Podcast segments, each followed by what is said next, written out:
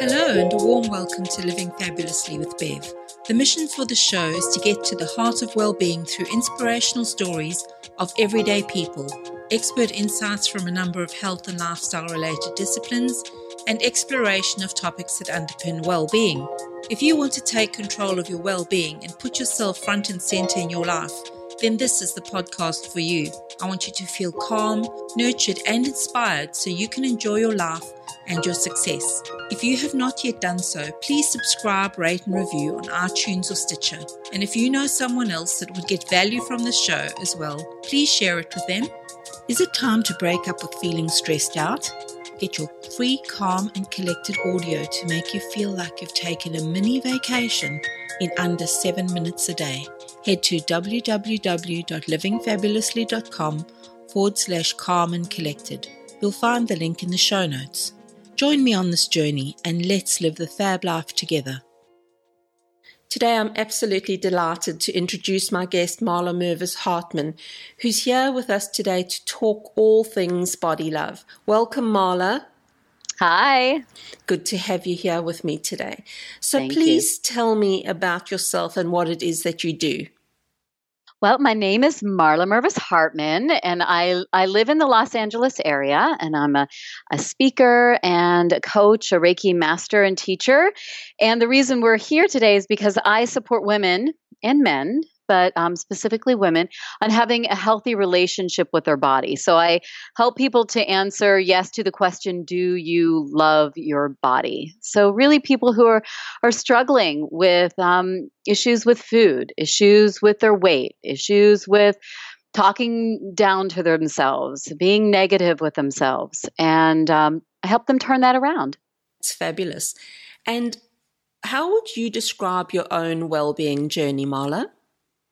Well, that's why I'm here right now with you, Bev, is that I have I've struggled with this for ever since I was very young. And as I got older, it got more and more apparent that I needed to seek support. And most of my adult life was either in the obsession, in the stress of not liking my body, over exercising, over exercising a, a lot to the point of hurting my body and under eating and and then overeating and compensating that way and binging a lot and having a lot of my time be around just obsessing about what I look like and and what I'm eating.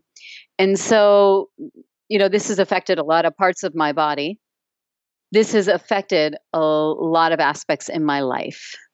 And when I finally, finally surrendered to loving my body, having acceptance for my body, it's when things started to change.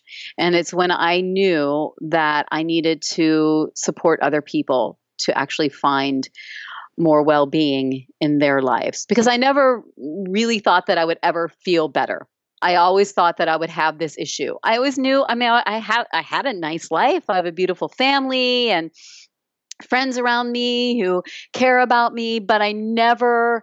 I always had this in the back of my head. I always had something going on, so I wasn't as present as I could have been. I I let go of a lot of opportunities because I wasn't.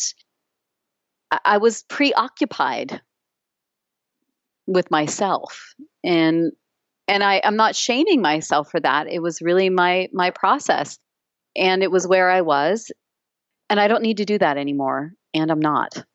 Mm, and that must have been very stressful for you. That constant badgering yourself. Yeah, that's a really good way to put it. A lot of badgering myself. The stress that it creates, even just physically, you know, because bad, negative behaviors happen from all of that badgering and not trusting my body and the stress that it creates in relationships, you know, not showing up completely or wanting my own space so that I can um, binge you know that creates a, a lot of stress and all of the energy that goes into making sure that i get the amount of exercise that i need. You know these are all parts of my was parts of my days that created a lot of anxiety. And as we know anxiety is um it just ain't good for anything no no not at all but you know what i'm really aware of marla is that women that i speak to often talk about this constant relationship around how they look and i'm wondering this epidemic, it seems to be. Where's it stemming from, and why do you believe that women dislike their bodies?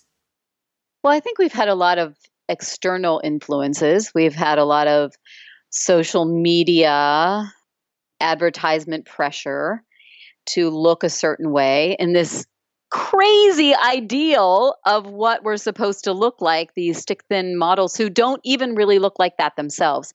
And the interesting thing about that is is that we know that right we actually know that they're that these figures that we see are airbrushed and they don't we know that intellectually but somehow it just it triggers that part inside of us that that we're not enough so lots of times this not enough feeling that we're feeling it shows up physically but it really can be uh, a telltale sign of a deeper I'm not enough.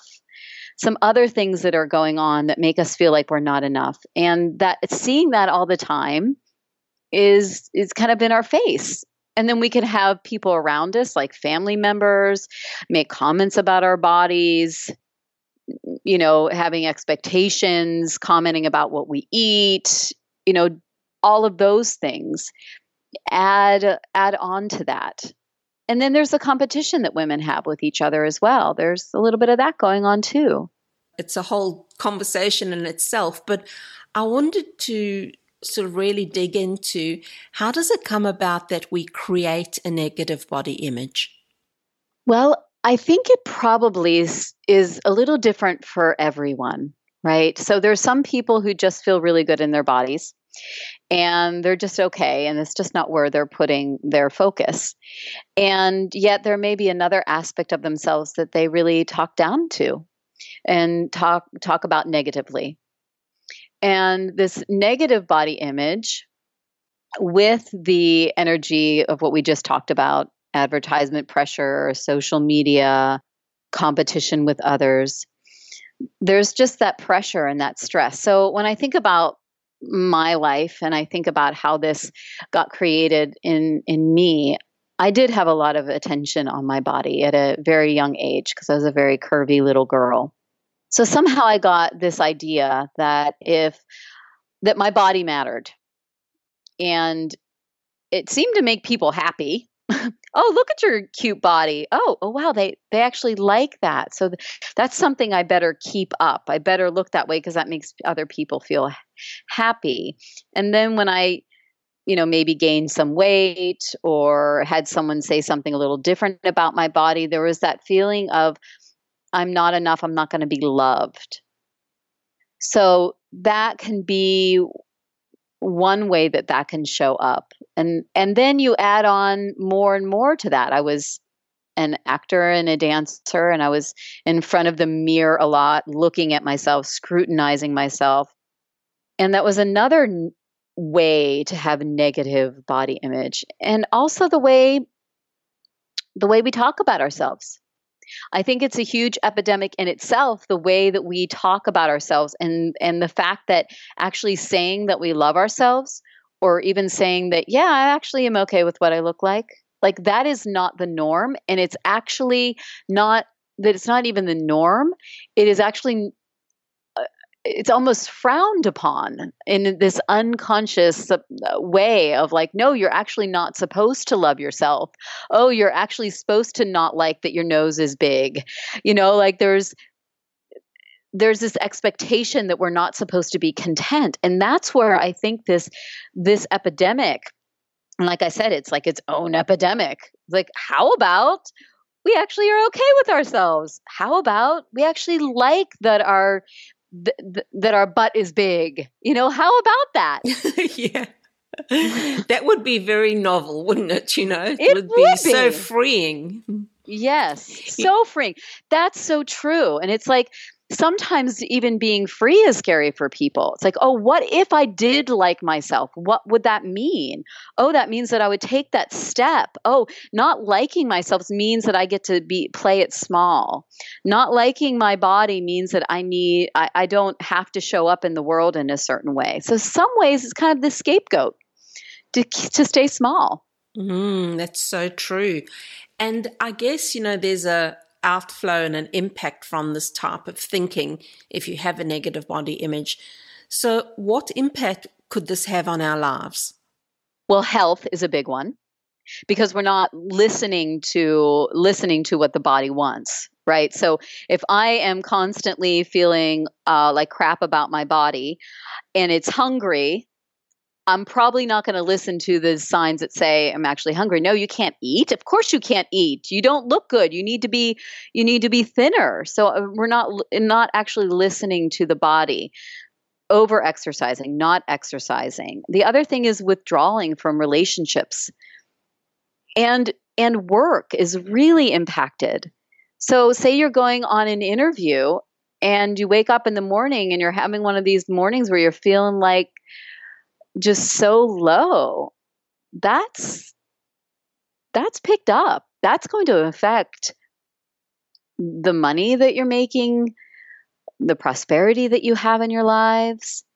And i was just i was just talking to a client before we're here on this um, talk bev and we are just talking about how how much of her life she withdraws when she is in a loop around dieting and how much she doesn't you know show up for friends and how she's lost friends over that and how she could actually be working more but she doesn't because there's so many times that she's counted that she you know was in a food hangover or just didn't want to because she was just too in her head.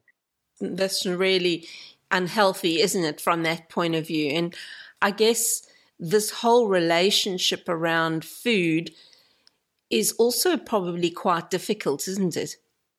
Oh, yes. And the the tricky part about it is this, Bev, is that people think that the food is the issue that's what because there's so much of this diet mentality all around us right there's so much of the if you fix your food and you eat this then you will you know you will be thin and your whole world will fall into place right so there's so much of this emphasis around getting the food right so eat the three meals with the two snacks or you know whatever it is in that moment in time or your paleo or your raw or whatever so it is so much of this energy around the food and the food actually is not the issue when I work with people, it's not about figuring out what you're going to eat. It's figuring out why you're so concerned about what you're going to eat. You know, so so the food is just the it's just the it's like the it's the peanut butter in the middle of the sandwich, right? And there's so much around it that really needs to be looked at. What we want to understand then is so let's say we we're we're having a challenge with this negative body image. Yes. And what, are, what would you say are some strategies for a person to move forward effectively? Well, the one of the things that I really like uh, my clients and I really share with people is to get really clear and become very aware of how you're talking to yourself. So, what is the process and what are you doing and how are you speaking with yourself? So, some we don't even realize it. So I can give you, you know, kind of three steps here if you'd like on like self-talk. Would that be a helpful thing right now? That would be great. Okay. So the first step is like I just said, we need to become aware. We need to start noticing how am I speaking to myself? What are the words that I'm saying? And that is just that. You'll be amazed to realize, oh my gosh, I can't believe I just told myself that I was fat. Oh, I can't believe that that I would even say that to myself. Oh my gosh, I wouldn't say that to my, you know, to my best friend. I just I just said that to myself. So one of the that's step number 1 is being aware. Now step number 2 is creating some space around that. And I already actually gave you step number 2, which is to acknowledge acknowledge that you just said that. And see if there's even like a breath there. Wow. That is is is that my and you can even ask the question, is that really true? Is it really true? And and and create a buffer to slow that moment down. Now, it's important to know that that you can't go from talking negatively to yourself to saying things like, "Oh, I love myself. I'm amazing. I'm a rock star," right? That's really it's not really what we're looking for in this process. It, eventually you can get to there, but it's it's it's because it's really not real and it's really not true and the body will snuff that out. But what you can do is you're aware of, so number one, you're aware of what it is. Number two, you're questioning that, you're being with that. And then number three, you're giving some posit- positivity to what you know about yourself to be true. Like, oh, I'm a, I'm, you know, my eyes are really beautiful. So, in other words, you're energizing what you know to be true that is amazing about yourself. I'm a really good mother. I really know how to listen to people. I can drive really great. So we're sh- we're shifting. We're we're what happens is the brain gets on these neural pathways of talking negatively, and when we put it on a different track, we're on another track we're in a completely different track. We're we're de-energizing that negative talk and energizing positive talk.